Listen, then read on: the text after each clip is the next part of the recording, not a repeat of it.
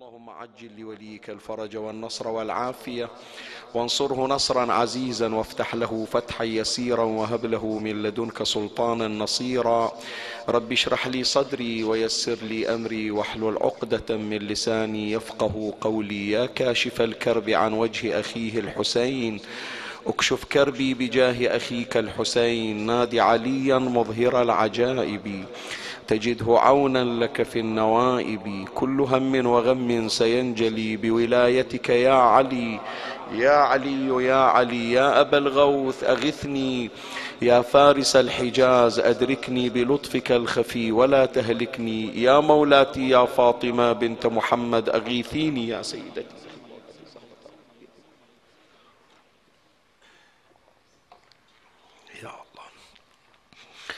صلى الله عليك يا سيدي ويا مولاي يا رسول الله. صلى الله عليك وعلى آلك الطاهرين. فاز من اعتصم بكم وأمن من لجأ إليكم. وجهت سلامي إليك يا مولاي يا أمير المؤمنين.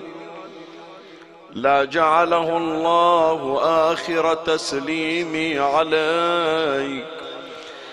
السلام على ميزان الأعمال. السلام على سيف ذي الجلال. السلام على الساق السلسبيل الزلال. السلام على مستودع علم النبي السلام على صالح المؤمنين. السلام على يعسوب الدين. السلام على أخي الرسول. السلام على زوج البتول. السلام على سيف الله المسلول. السلام على مبيد الكتائب.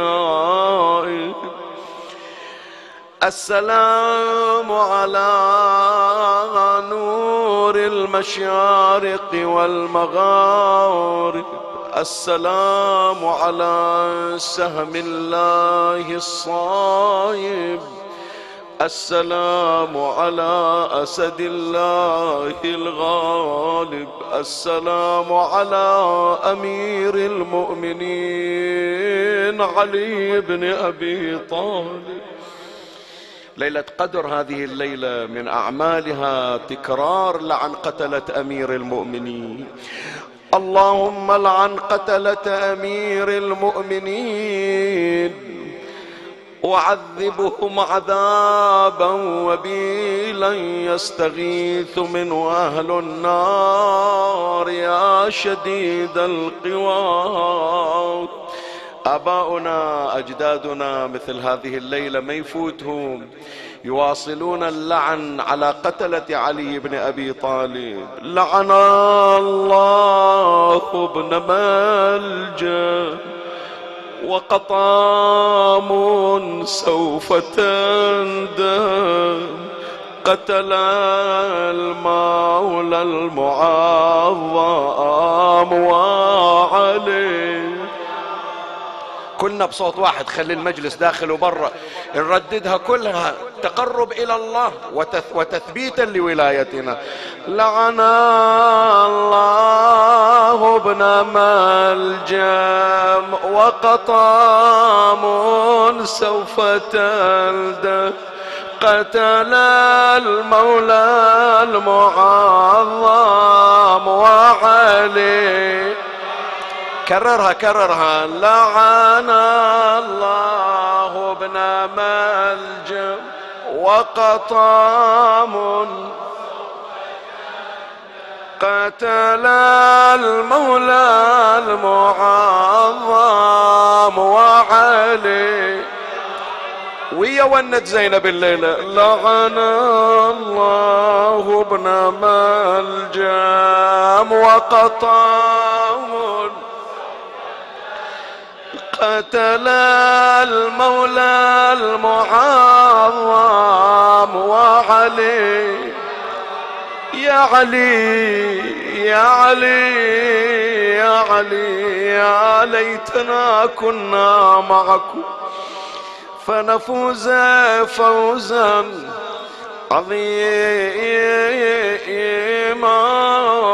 غريب يا مظلوم كربلاء في السماوات رنة وعويل. في السماوات رنة وعويل وعويل وعويل. مذ بها قام ناعيا جبرائيل. أصبح الكون داجي اللون حزنا فهل المرتضى علي قتيل؟ بالمحراب طايح بالمحراب والدم صبغ المحراب من رأسه الشريف. يا ليالي الصيام يا ليالي الصيام يا ليالي الصيام. من كان يحييك بسيف ابن ملجم مقتول. قتلوا في الصلاة من ليس للأعمال إلا به يكون القبول.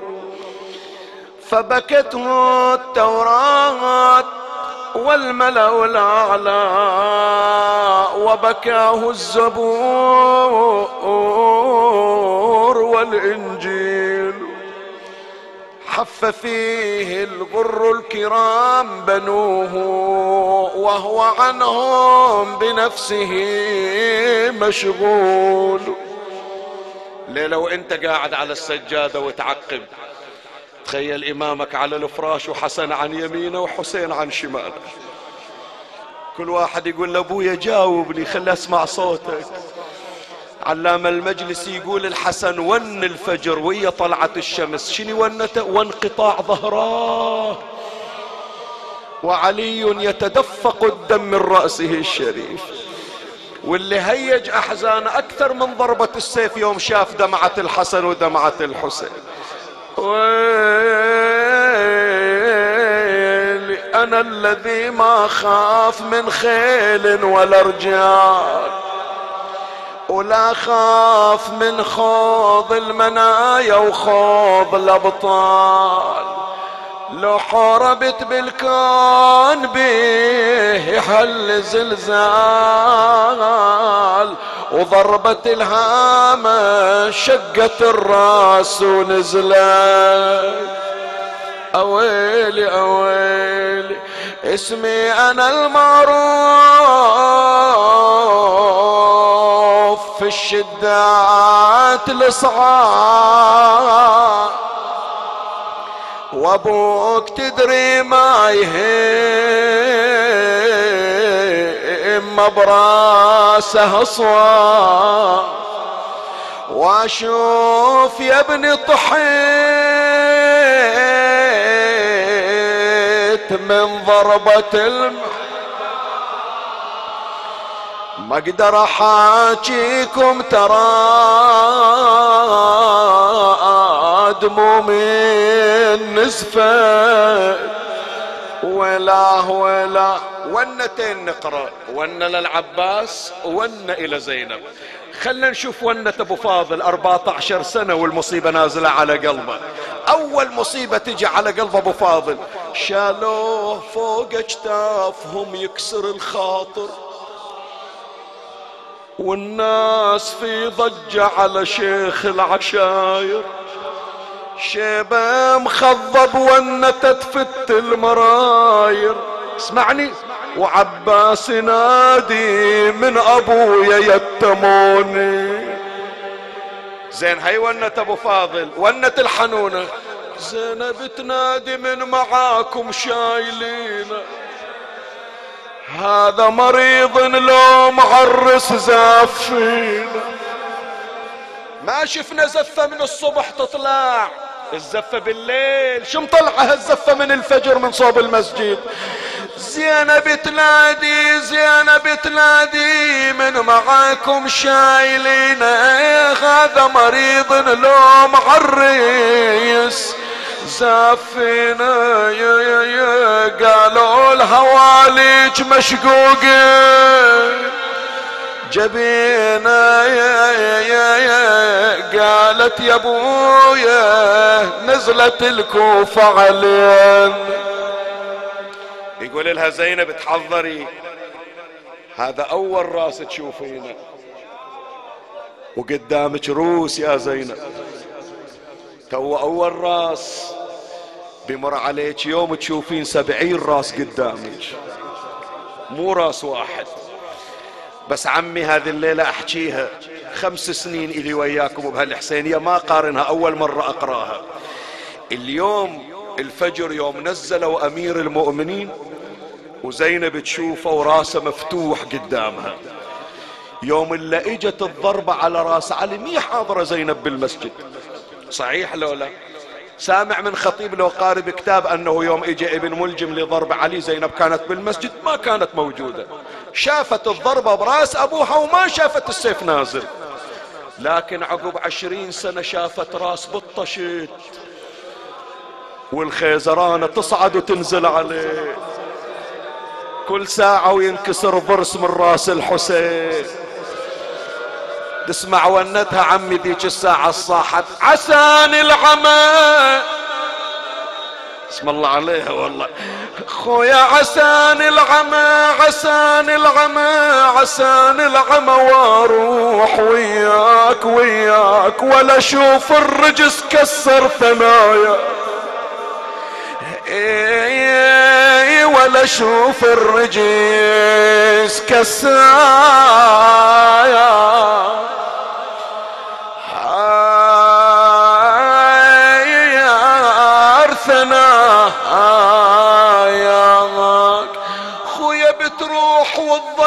وتضيع يتاماك الدنيا ما هي حلوة بلاي. إنا لله وإنا إليه راجعون.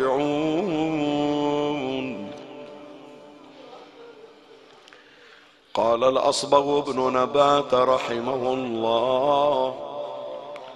كان أمير المؤمنين علي بن أبي طالب عليه السلام. إذا اتي بالمال ادخله بيت مال المسلمين ثم جمع المستحقين ثم ضرب يده في المال فنثره يمنه ويسرا وهو يقول يا صفراء يا بيضاء غري غيري. هذه ليال ثلاث نعيش في رحاب أمير المؤمنين سلام الله عليه وفي ذكرى شهادته والتحاقه بالرفيق الأعلى. وأود في هذه الليالي العلوية المباركة أن أتحدث عن الجانب الإداري في حياة أمير المؤمنين سلام الله عليه. إحنا الليالي هذه التي قضيناها معكم والتي نسأل الله يوفقنا للاجتماع على محبة أهل البيت عليهم السلام وأن يكون هذا الاجتماع مقربا إلى الله تبارك وتعالى. نسير وفق سلسلة بعنوان من مفاهيم القرآن الكريم. كل ليلة نأخذ عنوان من عناوين القرآن مفهوم من مفاهيم القرآن ونبحثه على ضوء روايات أهل البيت عليهم السلام. بس على اعتبار أن هذه الليالي ليالي شهادة أمير المؤمنين سلام الله عليه ومن حق أمير المؤمنين عليه السلام علينا أن ننتهل من علمه وأن نتعرف عليه أكثر وأكثر. فستكون هذه السلسلة الفرعية بعنوان الإدارة في حياة الإمام علي عليه السلام. نحاول ننظر إلى جانب الإدارة في حياة أمير المؤمنين. وكيف أن أمير المؤمنين سلام الله عليه هو سيد النظام والتنظيم. في وصيته في ليلة شهادته عليه السلام أول وصية أوصى بها ولديه الحسن والحسين وأوصى بها أولاده وأوصانا بها ومن بلغه كتابي يعني حتى أنت جنابك بعد 1400 سنة تجلس في معزى علي عليه السلام فتسمع وصية علي تعلم بأن أمير المؤمنين أوصاك بعد هذا الفاصل الزمني. قبل أن يوصي أمير, أمير المؤمنين بالصلاة بالصيام بالجهاد بالحج بالزكاة بالمساجد بالقرآن بالجيرة بكل هذه الوصايا قال أوصيكما وجميع ولدي ومن بلغه كتابي بتقوى الله ونظم أمركم. ليش قدم النظام والتنظيم حتى على الصلاة وعلى الصيام؟ لأنه يا إخواني الصلاة بالأساس هي نظام. التزامك بالوقت التزامك بالجهة التي تصلي نحوها التزامك بطهارة ثيابك بإباحة موضع صلاتك وثيابك هذه كلها نظام. من غير هذا النظام لن تصلي صلاة مقبولة. صيامك أيضا إن لم تكن منظما في صيامك في اختيار وقت الصيام في التأكد من حلول وقت الصيام في ابتداء الصيام وانتهائه لن تصوم صياما مقبولا. وكذلك كل عباداتنا قائمة على النظام. فلهذا ابتدأ بها أمير المؤمنين سلام الله عليه. يعني. ومن هذا المنطلق يا إخواني نعلم بأن أمير المؤمنين عليه السلام هو سيد النظام والتنظيم. ومن النظام الجانب الإداري. فمن هنا سوف أتحدث في ثلاث ليال عن الإدارة في حياة أمير المؤمنين سلام الله عليه. يعني. كلنا نأخذ عنوان تحت هذا العنوان الرئيسي ونتناول حلقة خاصة حول الإدارة في حياة أمير المؤمنين سلام الله عليه. وهذه الليلة سوف نتحدث عن الأماكن الإدارية عند الإمام علي. يعني من أين وفي أي موقع كان أمير المؤمنين يدير حكومته ويدير البلدان؟ ويدير المسلمين. وين المقر؟ اليوم جنابك تعرف بأنه كل حكومة في بلد من البلدان لها مقر. يسمونها رئاسة الحكومة صحيح لولا أمير المؤمنين أين كان يدير حكومته؟ ويدير الرعية التي تحت يده. وكيف كان يتعامل أمير المؤمنين سلام الله عليه مع المقرات الإدارية؟ هذا ما سوف نشير إليه لأنه البحث هذا تربوي وسلوكي وأيضا يربطنا مع الله تبارك وتعالى مو مجرد معرفة وثقافة لا بها إثارات جدا مهمة. فبحث هذه الليلة بعنوان الأماكن الأماكن الإدارية عند الإمام علي عليه السلام. وأشير في البحث إلى ثلاثة من هذه الأماكن الإدارية ومن الله أستمد العون والتوفيق ومن مولاي أبي الفضل العباس المدد ومنكم ألتمس الدعاء. وثلاثا بأعلى الأصوات صلوا على محمد وآل محمد.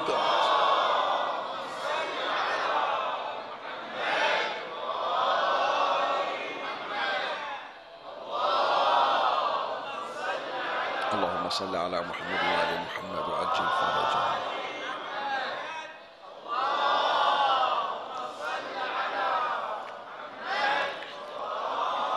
مولاي الكريم أنت حيثما كنت اسمعني وفرغ لي قلبك وأعرني سمعك وأقبل علي بكلك.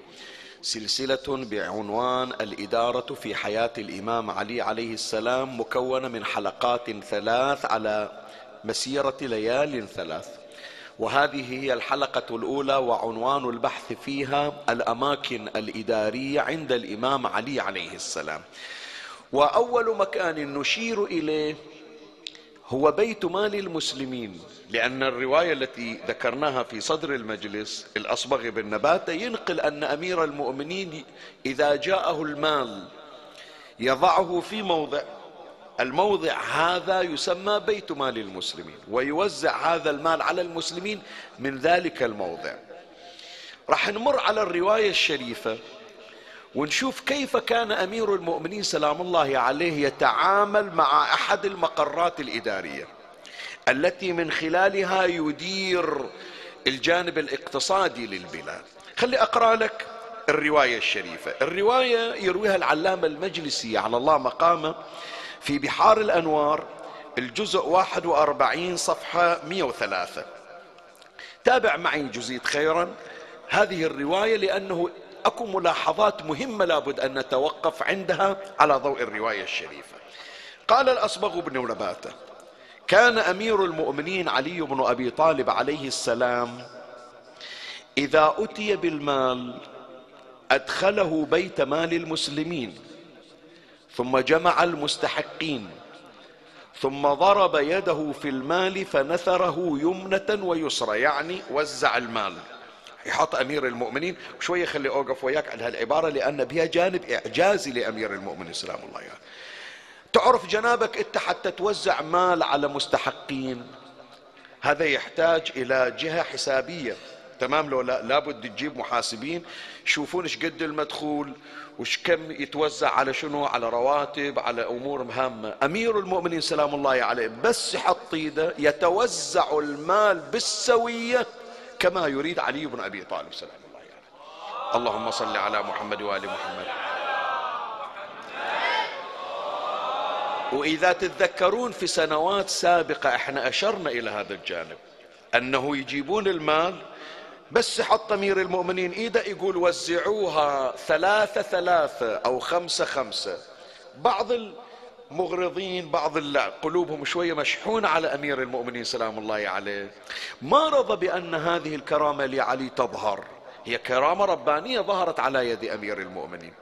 فقال ما يخالف انت مرة ثنتين إيش دراك؟ يمكن يجي واحد ما محصل منين تجيبون إلى؟ وزعوها فبقيت ثلاثة قالوا ها هذه صدناها على علي بن أبي طالب. واحد نقص وصارت ثلاثة زائدة فإذا لابد أن تعاد الحسبة من جديد وتوزع من جديد. وإذا بشخص قد جاء وهو يقول ما أعطيتموني حقي أمير المؤمنين قال هذه له معزولة إلى مرة من المرات وزعها خمسة خمسة. بقيت خمسة عشر قالوا نعيد الحسبة؟ قال لا. كل من أخذ؟ قالوا. قال بقيت أنا وولدي حسن وحسين. تتوزع هذه من كرامات أمير المؤمنين فهي إشارة جدا مهمة ضمنية. قال الأصبغ ابن نباتة ثم ضرب بيده في المال فنثره يمنة ويسرى وهو يقول يا صفراء يا بيضاء لا, تغر لا تغريني غري غيري هذا جناي وخياره فيه إذ كل جان يده إلى فيه ثم لا يخرج. ما يقول والله كل يوم راح نجي ساعة ساعتين نشتغل إلى أن نوزع المال تالي نوزعه على الناس. خلها طول المدة. لا لا حتى لا يخرج ثم لا يخرج حتى يفرق ما في بيت مال المسلمين. ويؤتي كل ذي حق حقه. حط بالك هذه راح نوقف عندها من ضمن الملاحظات. ثم يأمر أن يكنس ويرش. شنو؟ بيت المال. بعد ما خلص وزعوا الأموال يأمر أن يكنس ويرش ثم يصلي فيه ركعتين ثم يطلق الدنيا ثلاثا يقول بعد التسليم يا دنيا لا تتعرضين لي ولا تتشوقين ولا تغريني فقد طلقتك ثلاثا لا رجعة لي عليك. زين. فإذا بعد توزيع الأموال أمير المؤمنين عنده ثلاث خطوات. أول خطوة شني منو يتابع وياي؟ أول خطوة شني يكنس ويفرش المكان. واحد. الخطوة الثانية أمير المؤمنين شو يسوي؟ احسنت يصلي ركعتين. الخطوة الثالثة شو يسوي؟ يطلق الدنيا يقرأ هذا الذكر هذا كل مرة. زين خلنا نوقف عد هذه الرواية. عندنا ثلاث ملاحظات مهمة. شنو دلالة أمير المؤمنين في كنسه وفرشه إلى بيت المال؟ هذا مو بيته هذا مخزن أو خزانة يحطون فيها الأموال. ليش أمير المؤمنين يكنسه؟ زي ما يخالف يريد يكنسه. ماكو خدم ماكو سدنة ماكو موظفين يقومون بتنظيف المكان. زين أمير المؤمنين مو عنده قنبر خادمة ما يمشي إلا وياه. كان يقول له قنبر نظف المكان أنا رايح المسجد أو رايح أرتاح عقب هالجهد هذا. ليش أمير المؤمنين بنفسه يقوم بالكنس وفرش المكان؟ ترى هذا درس حضاري يا إخواني. أمير المؤمنين يعلمنا الحفاظ على الأماكن ونظافتها خصوصا أماكن العمل والأماكن التي نأتي لأداء الدور فيها. شوفوا هذه الكلمة يا إخواني هذا بيت المال لا هو مزار لا هو ضريح لا هو مسجد لا في محراب مجرد حطوا فيه المال وفي نفس الوقت لو تلاحظ الرواية قريناها ما يبيت أمير المؤمنين ما يطلع إلا مصفر الحساب ومودي لكل المسلمين بيوم واحد. يعني يظل هذا المكان مسكر إلى أن يجيبون الأموال مرة أخرى. مع ذلك لا يخرج عليه حتى يقوم بتنظيف المكان بنفسه. وبفرش المكان بنفسه. وهذا احترام مكان العمل. هذا أمير المؤمنين يعلمنا أن كل مكان إلى أثر عليك إما أثر مادي أو أثر معنوي لازم تحترمه. هذا يوم من الأيام أكلك زاد. هذا المكان الله أنعم به عليك حتى تحصل لك لقمة راح تشبع بطنك وبطن عيالك من وراها. فلازم شكر المنعم أن المكان الذي كان طريقا لوصول النعمة تحترمه. الموظف في مكان العمل العامل في مكان العمل الطالب في الصف. زين هذه كلها أمور مادية. منو يقول لي أحبائي القاعدين كلكم أهل معرفة شنو الأهم؟ الجانب المادي لو المعنوي؟ مو المعنوي أحسن الجانب اللي يربي روحنا مو أحسن من اللي يربي بطننا؟ صحيح لو لا؟ فإذا كان أمير المؤمنين يعطينا درس أن المكان الذي يشبع بطنك لابد أن تحترمه بتنظيفه وبكنسه وبفرشه. مو من باب أولى أنا لما أجي حسينية أو لما أجي إلى مسجد. يكون على الأقل من باب شكر الله على نعمة الحضور في مجلس محمد وآل محمد صلوات الله عليه. فلهذا يا أبنائي وأنا أتقدم بالشكر الجزيل انصافا مو من باب المحاباة ولا من باب التملق والتزلف بس هذا من حقوقهم علينا. يعني أنا الآن متشرف بخدمة هذا المنبر الشريف في هذه المنطقة خمس سنوات متواصلة. أنا أشوف الشباب الله يبارك فيهم ترى هذا الشغل اللي تشوفونه والترتيب مو قبل ساعتين ثلاث لا لا لا ترى من البارحة كانوا شغالين جزاهم الله خير إلى منتصف الليل. حتى تيجي جنابك وتقعد في هذا المكان المرتب النظيف ويراعون نظافة المكان. ترى هذا سايرين على خطى أمير المؤمنين. ويا أولادي الله يحفظكم ويا إخواني اقبلوا من عندي وأنا الأقل بضاعة. كل مكان تحضر إليه يسوي فضل عليك إما مادي أو معنوي انظر إليه كأنه حرم رسول الله صلى الله عليه وآله. جنابك لو قاعد بالروضة تخيل الله عطاك زيارة المدينة المنورة رزقنا الله وإياكم الوصول وصليت ركعتين احتجت إلى كلينكس مثلا أو تشرب ماي. ترضى نفسيتك وضميرك يقبل أنه تطلع عند قبر النبي بالروضة وذاب بكلينكس أو رامي بطل ماي. تمشي تسويها؟ تعتبرها إهانة إلى النبي لو لا زين عقيدتنا يا إخواني إحنا هذه مجالس أهل البيت هذا بيت النبي مثل ما بس هذاك بيت ظاهر هذا بيت خفي. هذاك بيت بين هذا قبر النبي وهي حجرة النبي. هذا الحسينية يسمونها بس إحنا عقيدتنا بأن هذا المكان يتشرف بحضور أرواح محمد وآل محمد صلوات الله عليه. فأرجو يا إخواني هذه الليلة رسالة من أمير المؤمنين. كل أحد معني بهذا الكلام. أنا معني بالحسينية ومعني بالسيارة اللي أصعدها والولد هذا اللي يدرس بالمدرسة والعامل اللي يشتغل مثلا بفلان شركة والموظف في مكتبه لابد أن يراعي نظافة المكان تأسيا بأمير المؤمنين. سلام الله عليه. هي الملاحظة الأولى. الملاحظة الثانية ملاحظة جدا جديرة بالاهتمام. تتذكرون الخطوة الثانية؟ أمير المؤمنين عقب ما يكنس المكان شو يسوي في بيت المال؟ زين يصلي ركعتين. طيب بيت المال وين صاير؟ قريب مسجد الكوفة. سؤال أسأل ليش أمير المؤمنين يصلي ركعتين في بيت المال والمسجد عنده؟ مع العلم إذا راح المسجد تتذكرون إحنا قلنا بأن الصلاة في مسجد مسجد الكوفة بألف صلاة. يعني الآن صلى علي ببيت المال هذه تعادل هي ركعتين. لكن صلاة علي هذه بعد. لو صلاها في مسجد الكوفة تصير بألف صلاة. من صلاة علي. ليش يصليها في بيت مال المسلمين؟ بركة لا البركة في المسجد البركة مو في بيت المال. كان راح هناك في المحراب وصلى. بس أنا أقول لكم يا إخواني أمير المؤمنين سلام الله عليه ينظر إلى النافلة في المسجد أنها مستحبة. لكن إنجاز عمل الآخرين واجب لو مستحب؟ واجب. شي يقدمون أول الواجب لو المستحب؟ ما يصير يا جماعة أنا عندي التزامات تجاه الآخرين أتركها وهي مفروضة علي بحجة الطمع في المستحب. إذا تريد تتقرب إلى الله بالمستحب فأدي حقوق الآخرين. شوف أمير المؤمنين هذا درس مهم. خو يطلع يطلع من بيت المال يصلي ركعتين ويرجع يخلص شغله. يقول لا أول خلص أشغالي. الله يطالبني بأداء حقوق الناس قبل أن يطالبني بالتنفل. قبل أن يطالبني بالأوراد المستحبة. خلي أخلص اللي علي ذيك الساعة أصلي ألف ركعة. ذيك الساعة ما أخلي اسطوانة في مسجد الكوفة إلا أصلي بها ما علي التزامات. وهكذا يا إخوان أولادي الله يخليكم. أنتم تحضرون في المجلس وتحضرون في الموكب ولابسين السواد بألف عافية. بس عدكم مهم وعدكم شنو؟ أهم. حضورنا في مجالس العزاء مهم. صلاتنا بأول الوقت. أهم. حضورنا في الشعائر الحسينية مهم. بر الوالدين. أهم.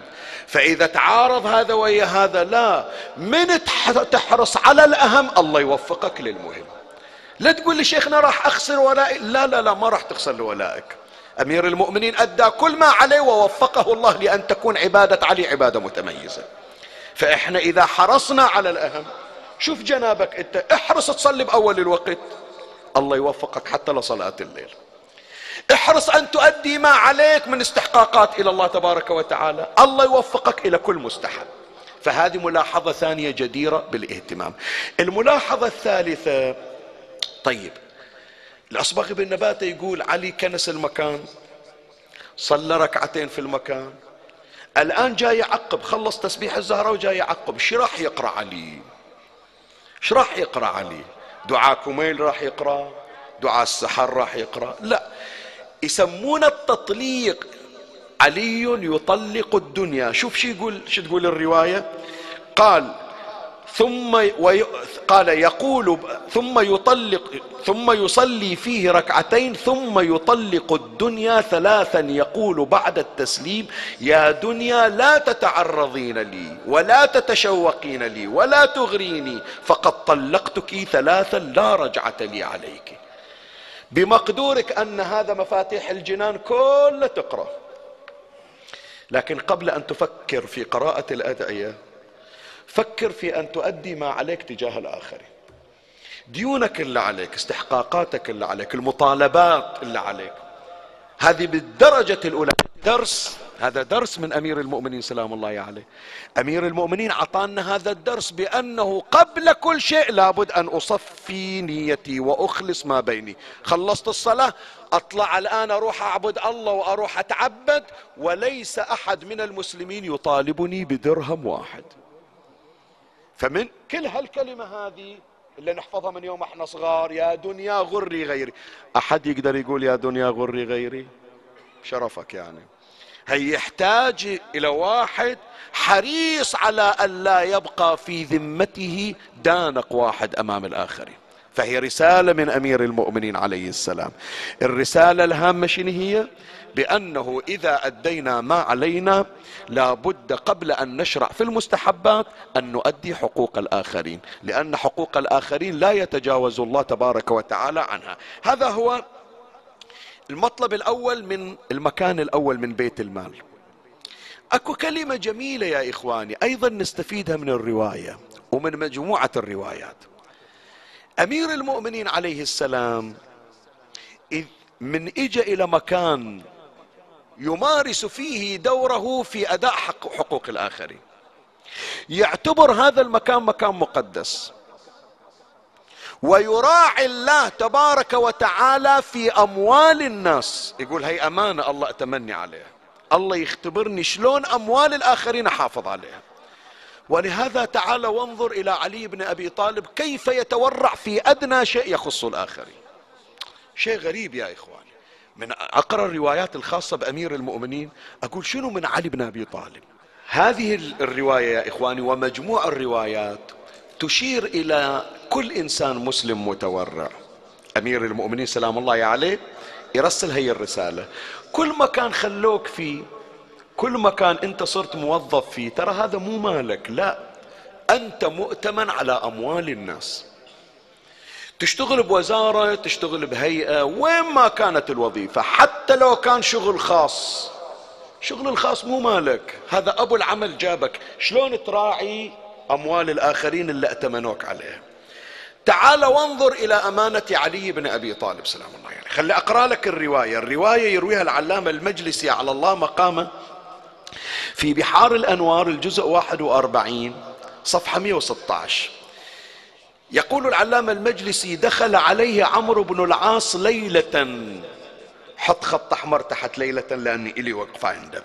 دخل عليه عمرو بن العاص ليلة وهو في بيت المال. فطفأ السراج وجلس في ضوء القمر. بند الضياء الموجود وقعد ويا عمرو بن العاص تحت ضوء القمر. وجلس في ضوء القمر. ليش؟ يقول العلامة المجلسي ولم يستحل أن يجلس في الضوء بغير استحقاق. يقول هذا السراج اللي مخلينا مو جايبينه حتى أنا أقعد أتنزه. سوالفي ولقاءاتي ويا الآخرين. هذا يصرف من أموال الناس حتى أؤدي حقوق الناس. زين أنا الآن ما عندي مهمة ما عندي وظيفة هذا جاي قاعد وياي بالليل يريد يسولف. تعال عند البيت سولف. خذ راحتك هناك شوف منو يمنعك. أما أنه أنا أمارس ملذاتي الشخصية من أموال الآخرين؟ لا ما أسويها.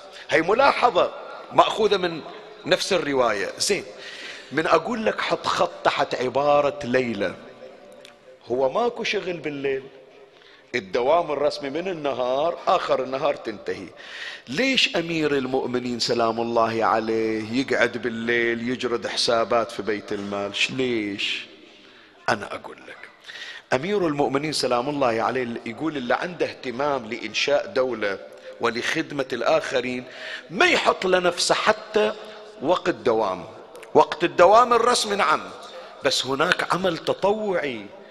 الدولة هذه أنا جاي أحكمها وأنا أعرف ما راح أطول بها كلها أربعة سنوات وستة أشهر إيش راح أقدر أسوي بهالأربعة؟ وأربع سنوات وستة أشهر مليئة بالحروب. كل يعدل كل سنة حرب. ترى إلى أن استشهد أمير المؤمنين وهناك حرب معدة لقتاله. خلي يقول أشتغل أريد فوق ال 24 ساعة 24 ساعة إضافية حتى أخدم الآخرين. فشوف إيش قد أمير المؤمنين متفاني في عمله. حتى من بعد عمل يوم شاق مع ذلك يقول الليل أروح أرجع أخلص أشغال الناس حتى لا يتعطلون وتوصلهم مستحقات. هذه هي الإدارة عند أمير المؤمنين واحد من الأماكن الإدارية بيت مال المسلمين واحد. اثنين المكان الإداري الثاني. شوف إحنا الآن عندنا كل واحد شو اللي يعطل الأعمال؟ كل يسمونها البيروقراطية. كل واحد يقول مو شغلي روح ارجع على ذاك الموظف. زين سوي الشغلة. هذا ال counter صوبك وهذا الكرسي صوبك ونفس الشغلة انت تسوي. لا كل واحد ملتزم بشغله. ما مجبور أنا. يلا يلا أريح. أمير المؤمنين سلام الله عليه يقوم بكل المهام. حتى اللي مخلي أشخاص موظفين يتولونها يقول لو واحد غفل لو واحد قصر راح يطالبون منه؟ يطالبوني أنا.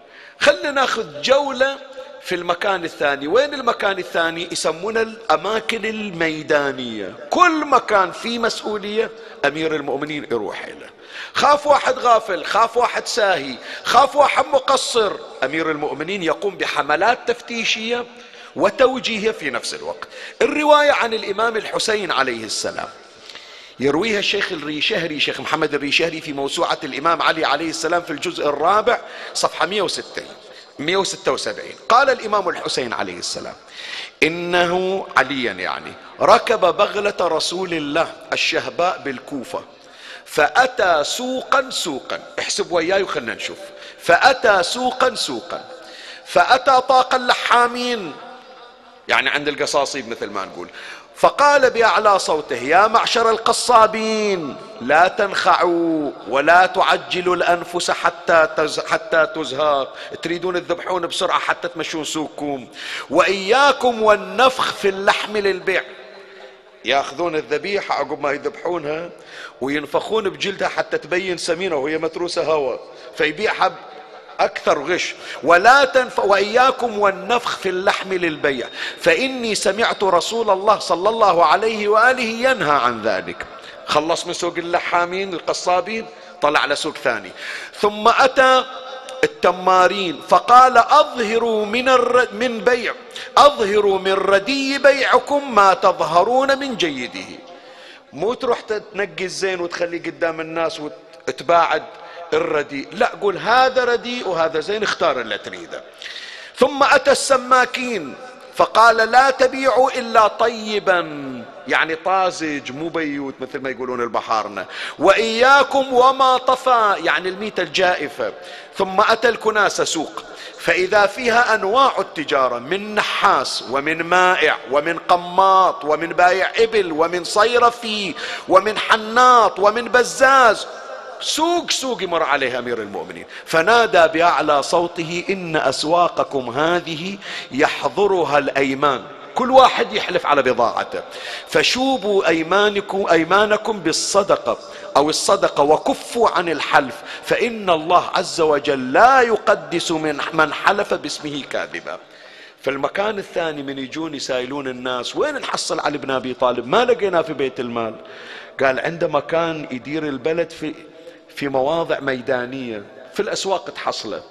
يقعد عند ميثم التمار ميثم التمار يروح لبعض شؤونه يبيع نيابة عن ميثم التمار. هذا هو علي بن أبي طالب. يدير حتى في الأماكن العامة. اثنين ثلاثة وهو مسك الختام. المكان الإداري الثالث عند أمير المؤمنين تدري وين؟ من تروح جنابك تصلي فيه؟ وين؟ مسجد الكوفة. رزقنا الله وإياكم الوصول. من تروحون يا إخواني؟ هناك مكان جدير بأن نوقف عنده. حتى نسترجع سيرة أمير المؤمنين سلام الله عليه. خلنا نشوف مهام أمير المؤمنين في المسجد شنو. إيش تتصورون يا جماعة؟ علي يجي بس يصلي ركعتين ويطلع؟ لا أعمال ووظائف قام بها. الليلة الليلة الليلة. الليلة غير الخطباء كلهم يذكرون مصاب أمير المؤمنين سلام الله عليه. أكو بعض القضايا في مصيبة أمير المؤمنين. هي المفروض أنها تدرس في غير المصيبة في غير الجانب العاطفي. لأنها جدا تكشف عن مواقف راقية وحضارية لأمير المؤمنين. خلي أذكر لك بعضها. واحدة منها عندنا مكان في مسجد الكوفة يسمونه دكة القضاء. رايح هناك عند مسجد الكوفة ومصلي عنده. يستحب أن تصلي ركعتين. بمفاتيح الجنان تلقى أعمال مسجد الكوفة من ضمنها أن تصلي ركعتين وتدعو بالمأثور. زين ماكو محكمة اللي يقضي علي بالمسجد؟ لا أكو محاكم وأكو قضاة. بس أمير المؤمنين سلام الله عليه يقول يمكن القاضي يتعطل في قضية حقوق الناس لا تتأخر. لو بالمسجد أؤدي حق الناس وأخلص شؤونهم. هذه واحد من أماكن إدارة أمير المؤمنين للمسجد. بعد شوف أمير المؤمنين شو يسوي الليلة. الليلة كل الخطباء يذكرونها. يرويها العلامة المجلسي. وكان من كرم أخلاقه أنه يتفقد النائمين في المسجد. اسمع. ويقول للنائم الصلاة يرحمك الله الصلاة. قم إلى الصلاة المكتوبة عليك.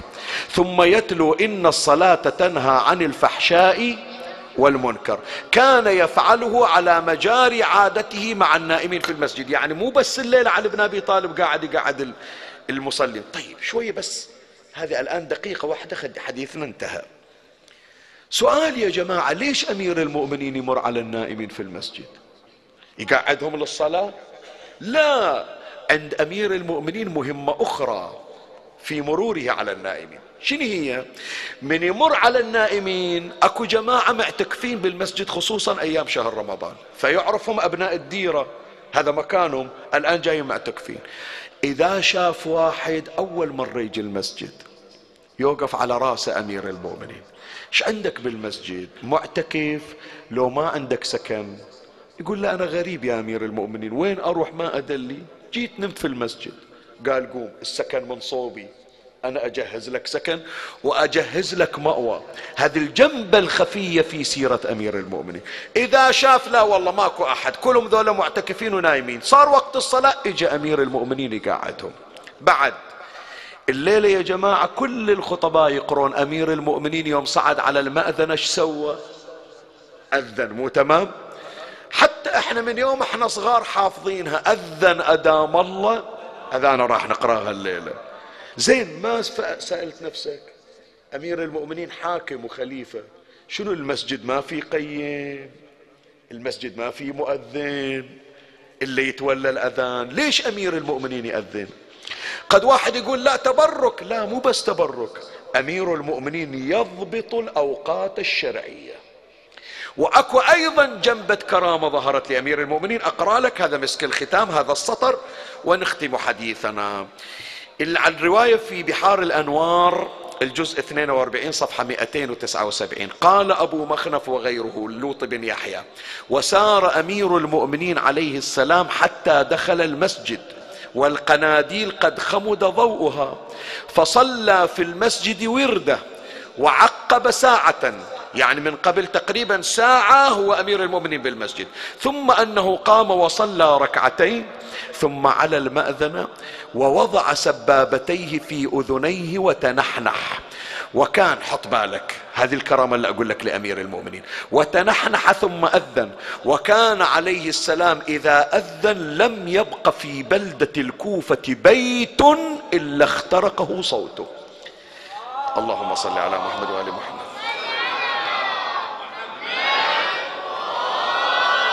يا جماعة ذاك الوقت ماكو لا سماعات ولا أجهزة صوتية بمسجد الكوفة.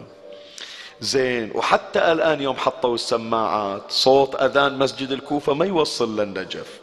والكوفة أكبر من الكوفة الحالية آنذاك. الكوفة آنذاك تشكل قسم من العراق يسمونها العراقين ما سامع العراقين البصرة والكوفة. شوف أمير المؤمنين مو يأذن بس يتنحنح. كل واحد نايم يقعد من النوم على صوت علي بن أبي طالب. مو مؤذن خاف تقول مطلع الصوت من من قال لا لا لا لا. تنقل الملائكة صوت علي بن أبي طالب. ويتبرك أهل العراق بصوت علي في مناجاته وتهجده. إي والله. ولهذا زينب مولاتي متعودة من أول الشهر أمير المؤمنين خلاص وراح المسجد. خلص الفطور وراح المسجد. يقعد يتعبد يقعد يناجي الله يقرأ قرآن. الليلة أبو حسين كسر العادة. ليلة قدر يا جماعة ليلة قدر الناس وين تحيها غير بالمساجد. أمير المؤمنين الليلة من ليالي القدر ليلة 19 وين راح تحييها؟ كان راح أحييها في بيت بنيتي زينب.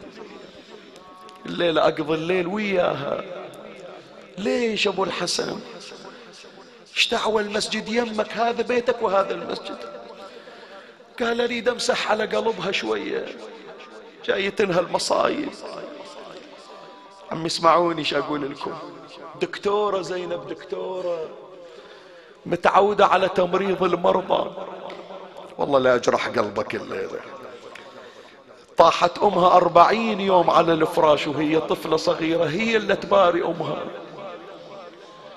وجابوا ليها اليوم الفجر أبوها محمول وراسه مفتوح نصين. ثلاثة أيام عم يحسب ليها من الليلة ما نامت زينب سهرانة ويا أبوها. عمي لا تبكي بعدي وياك بعدي وياك أنا. طاح أخوها الحسن أربعين يوم وطشت يمه. هي اللي تداري وهي اللي تباري وهي اللي تشيل الدم اللي يطيح من جوفه. وصلت كربلة زينب. التفت لها الحسين قال لها عندي ولدي العليل. زينب هذا ولدي زوجته موجودة خواته موجودات أريدك أنت يا زينب. أريدك أنت. إلا داويتي أمي ولا داويتي أبويا ولا داويتي أخويا أو ولدي يكون أنت تداويه يا زينب. راح أشوف وين ولائك يروح. فعمي داوت أمها وداوت أبوها وداوت أخوها وداوت ولد أخوها. ضل واحد طايح على التراب. خلت زينب ما راحت إليه بس هذاك اللي قام وين كان أبوها الليلة راسه ضربة واحدة براسه ذاك ألف وتسعمية جراحة. إي فلهذا أمير المؤمنين قال متعودة زينب على المصايب وجايتنها المصايب. مستحقة زينب الليلة يكون أبات وياها عباد تصير وياها حتى أطيب خاطرها. تقول زينب كان إفطار أبي عندي هذه الليلة. قدمت له قرصين من شعير وشيئا من الملح الجريش. وقدمت له قصعة فيها لبن حامض. فلما نظر إليها أمير المؤمنين اغرورقت عينا بالدموع. قال يا زينب تقدمين لي إدامين في طبق واحد. تريدين أن يطول وقوفي بين يدي الله. إني أريد أن أتأسى بحبيبي رسول الله. ما قدم له إدامان في طبق واحد حتى قبضه الله إليه. بني الدنيا في حلالها حساب في حرامها عقاب في الشبهات عتاب. ومن قدم شيئا وجده. آمر بويا الدلل شو تريدني أسوي؟ قال لا آكل حتى ترفعي أحد الإدامة. قالت أشيل الملح وخلي اللبن ويا الخبز يتهنى أبويا. قال بحقي عليك ارفع اللبن وضع الملح. ومديد أبو حسين لقيمات ثلاث وحمد الله وأثنى عليه ومسح على بطنه. قال يا زينب الليلة عاد صلاتي وياك. شمحلاتها دخلت الأبو على البنت. شمحلاتها جيت الابو إلى البنية من يجي الابو يقول بويا الليلة جمعة أريد أقرأ دعاكم لبيتكم بويا الليلة سهران وياكم أريد أصلي ركعتين صلاة الليل عندك بالبيت زينب. فتقول زينب هنيالي بعد منو بقدي؟ أبويا علي ويحيي ليلة القدر ببيتي. تقول راح علي وقف بالمصلى صلى ركعتين. وقام يعقب وقام يطالع بالسماء ويحكي. تقول إيش يقرأ أبويا من دعاء؟ شي يقرأ أبويا علي من دعاء؟ خلي أسمعه يمكن جايب دعاء جديد حفظه من أبويا. خلي أسمع دعاء أبويا علي. تقول اجيت إلى وإذا أسمع يصيح. هي هي والله الليلة التي وعدتها لا كذبت ولا كذب أي ليلة هذه أي ليلة إيش صاير عند أبويا؟ تقول جاءت زينب إلي أبا أراك تنعى نفسك شنو من ليلة؟ قال يا زينب رأيت حبيبي رسول الله وقد أخبرني بأني صائر إليه في العشر الأواخر وأظن يا زينب الليلة ما بتطلع إلا شايلين على الأعناق. ابو زينب التفتت لابوها ابويا جاي الليلة الطيب خاطري لو جاي الذر الملح على جروحي. ابويا تخبرني أنا شو يصير بحالي؟ أريد واحد يطيب خاطري عن هالمصايب مو واحد يهيج أحزاني. قال بني زينب لا عليك جرى القضاء وأبرم المحتوم وهذا أمر الله قدمي إلي وضوئي. تقول قدمت إليه وضوءه فجدد وضوءه وأسبغه وأحسنه.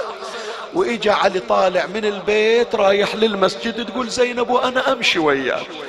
وأشوف طوله شلون يتمايل. ويا ما نزل علي من على سطح الدار. أكو بالبيت طيور إيواز جايبينها هدية للحسن والحسين. الحسن والحسين قالوا خي أنت الحنونة ديري بالك على هالطيور هذه هدية إلنا. يا جماعة هالطيور من يجي علي كل ليلة؟ من تشوف الطيور أمير المؤمنين؟ أطرقت برأسها حن احتراما لعلي. فدوة إلك أمير المؤمنين. كل طير يدنق براسه يبسط جناحه على الأرض احتراما لمرور علي. الليلة تغيرت عادة الطيور. أشوف من شافوا أمير المؤمنين يريد يطلع. وإذا الطيور صارت تتراكض وتأخذ ثياب علي بمناقيرها. وتصفق بأجنحتها في وجه أمير المؤمنين. وتوين كنا تقول لابو حسين لا تطلع. لا تطلع. ترى الليلة إذا طلعت يا علي زينب ترفع صوتها بالبواجي. وإذا أمير المؤمنين قام يصيح صوايح تتبعها نوايح من نسوة صوارخ أول الليل طيور تبكي وآخر الليل زينب تصيح على الباب. بني زينب ما لك قد حبستي ما لا قدرة له على الكلام. أطعميه وأسقيه وإلا فاتركيه يأكل من حشائش الأرض. تركها علي وإجا يريد يطلع. تو فاتح الباب حط رجله يريد يطلع. وإذا بالباب تعلق بمئزر علي شو مسوي علي بالدنيا يا جماعة؟ ما يريدون أمير المؤمنين يطلع خايفين على قلب أولاده تتروع فصار علي يشد مئزره شفت دموعك الليل؟ خلي أسمع صوتك. صار علي يردد. أشدود. حيازمك للموت. فإن الموت لاقيك إي إي ويا الدنيا اللي تبكي على علي. اشدود حيازمك للموت فإن الموت لاقيك. ولا تجزع من الموت إذا حل بواديك. كلكم تحفظون. كما أضحكك الدار كذاك الدار. زينب تسمع صوت علي. صاحت لا تطلع الليلة يا أبويا صلي في البيت. عندي علم من تطلع الليلة فلا جيت. خاف يا أبويا من خيالك يختلي البيت. بتضيع من بعدك يا أبويا هالنساوي. شوف البنت الحنونة يحرك قلبك البيت لو لا كل ما دفعها تعلقت زينب بذيلة. وتصيح بد ما بد تصيح بد ما تطلع الليلة. أنا متوسلة بجاه النبي أعظم وسيلة. خلي الحسن عناك يصلي بالمسلمين. وويلا تقول له يا أبويا آخر الطلعة شوية. ليش؟ ابندب حسن وحسين وابن الحنفية. وبندب لك العباس واخوانه سوية. محلى الأبو يمشي ولاده مشيعين. وويلا ثم أن عليا خرج من المنزل. وأغلق الباب على زينب. ومضى أمير المؤمنين إلى المسجد وصعد على المأبنى ووضع سبابتيه في أذنيه. ومولاتي زينب واقفة على سطح الدار تسمع صوت ابيها وإذا بصوت علي يشق الفضاء الله أكبر الله أكبر. أوديك الليلة الكوفة. شوفوا وقت الفجر من يصيح المؤذن شي يصير بمسجد الكوفة. تسمع البكاء ما شفنا بكاء مثل هالليلة. الأذان ما يبكي لكن الليلة تتذكر أحزان. رد علي يا عمي اسايلك من يصيح المؤذن أشهد أن عليا ولي الله. شي يصير هناك بالمسجد؟ الصراخ والعويل يصيحون بالمؤذن راح علي راح. يلا عمي عشاق علي بالمجلس البرة قاعدين الويانا عبر البث ويا زينب. صاحت أذان أدام الله. أروح لك فدوة وإلى صوتك. لا ونا ونا علوية تريدها. زلزل الدنيا. أذان. أدام الله هذا شباب إيه؟ أذانا ومحلى التشهد في لسانه يا علي يا علي. شوف أمنية كل بنية يا ربي. يا ربي فلا تخيب رجانا. أيوه ورجع لنا سالم حمانا.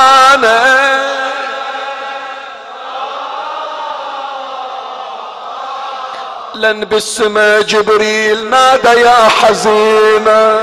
لا ترقبينا والدك لا ترقبينا. هالليلة بن ملجم يضرب على اصرخ ونادي وعليا نزل علي من على المأذنة مر يوقظ النائمين مر على ابن ملجم وهو نائم على وجهه. وقد لاح السيف من تحت مئزره. قال عزمت على شيء تكاد السماوات السماوات يتفطرن منه وتنشق الأرض وتخر الجبال هدا. ثم مضى علي إلى المحراب. يا الله يا الله. وأقبل ابن ملجم من وراء علي. امهل إمامنا حتى دخل في الصلاة؟ ركع وسجد فجرد سيفه. حتى لاح الموت في جوانبه. وما رفع علي راسه إلا والسيف على رأسه.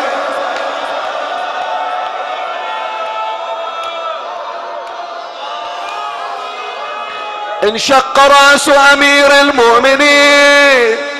وصل السيف عند حاجبه. انقسم دماغه نصفين وقع علي في المحراب. ينادي فزت ورب الكعبة. نادى جبرائيل تهدمت والله أركان.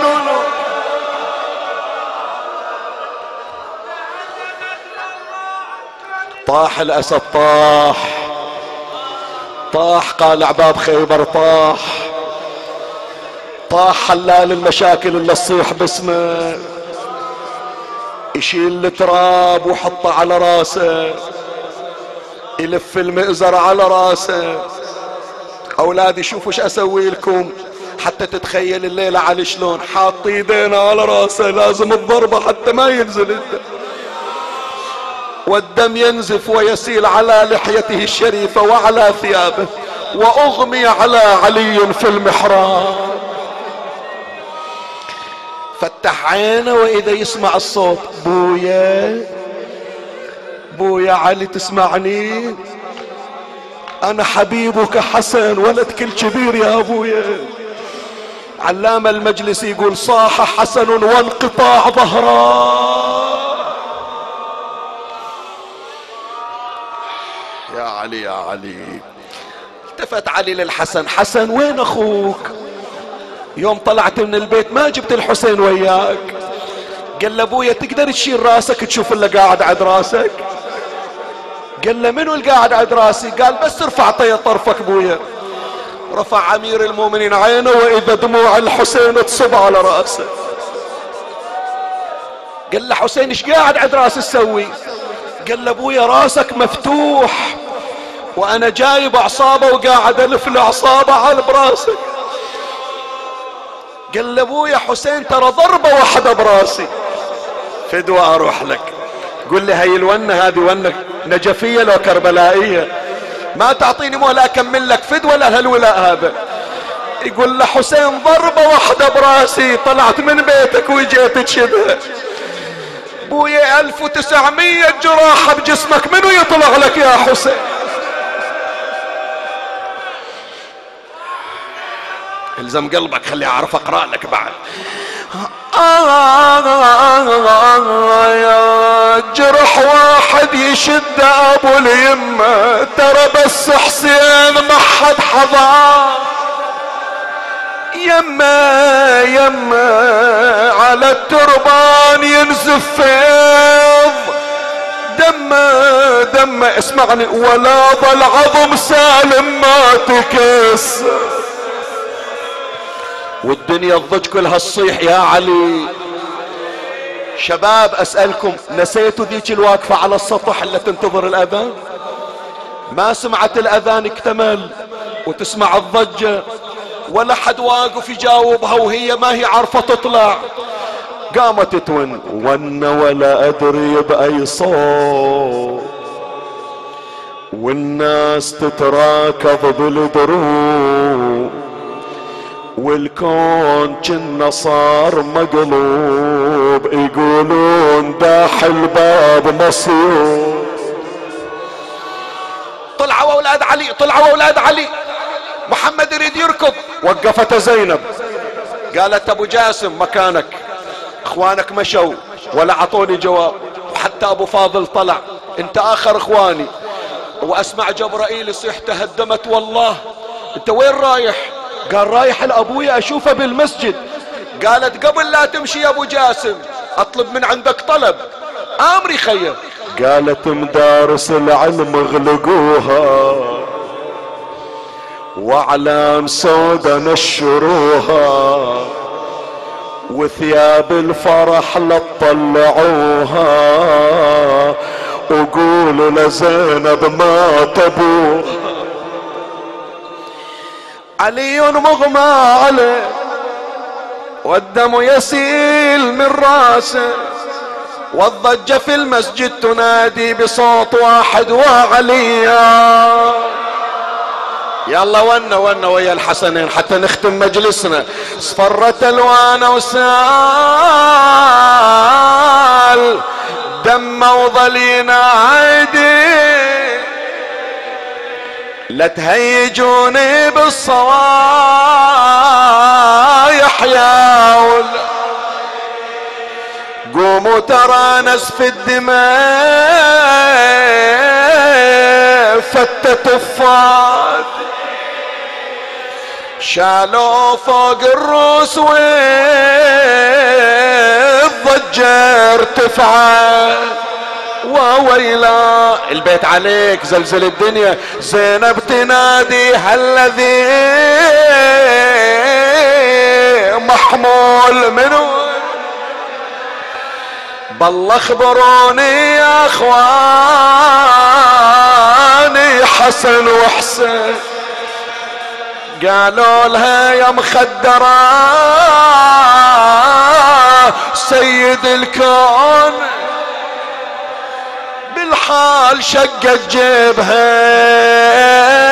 وللارض خرة ما قصرتوا جزاكم الله خير. مجلس منظور وهالتوفيق من أول المجلس لنهايته. ولا شك عندي بأن إمامنا الحجة أنفاسه الطاهرة معنا. حاضر بمعزة جدة. بس هذول اللي وصلنا يا جماعة من البحرين وخارج البحرين قالوا شيخنا على المنبر لا تنسانا. أضمر حاجتهم بهالكلمة أريد أقرأها. إلى كل من سألني الدعاء من الحضور من الخارج من عبر البيت وين ما كان. كلمة واحدة بدقيقة. شباب أنتوا رحت العراق صحيح لولا راحوا عليهم بألف عافية ويروحون والما راحوا الله يعطيهم. وين التل الزينبي صحن العقيلة الآن؟ أسايلكم يا جماعة التل بعيد عن صحن الحسين. يعني اللي واقف عند التل يضيع الحرم؟ ما يضيع الحرم. واللي راحوا الكوفة وين بيت علي وين المسجد؟ اي هو أبعد بيت علي من المسجد لو التل من الصحن. بيت علي هو الأبعد صحيح لو لا؟ عمي يوم طلعوا أولاد علي إلى أبوهم كلهم يدلون ما حد وقف. ووقفت زينب على التل مي عارفة تنزل. وتشوف الحسين قدامها يا جماعة أسألكم ليش ما راحت الأخوها؟ مثل ما راحوا إخوانها لأبوها ليش هي ما راحت الأخوها؟ اسمعها إيش قالت عاد. حسين خويا طولت النوم. شلون اجيلك والطرق ملزومة حسين خويا ذوبت مني القلب شلون اجيلك وأنا ما دل الدروب ابو علي الغيور تقبل أختك تمشي ما بين الغروب. شلون اجيلك والطرق ملزومة؟ اركاض يا خويا الدرب ركضيته يا حساف الشمر ما لحقيته. اعطني مهلة. أنا أركض خويا من خلف المهور. ريتني ميت قبل وقت الظهور. شفت متربع على صدرك.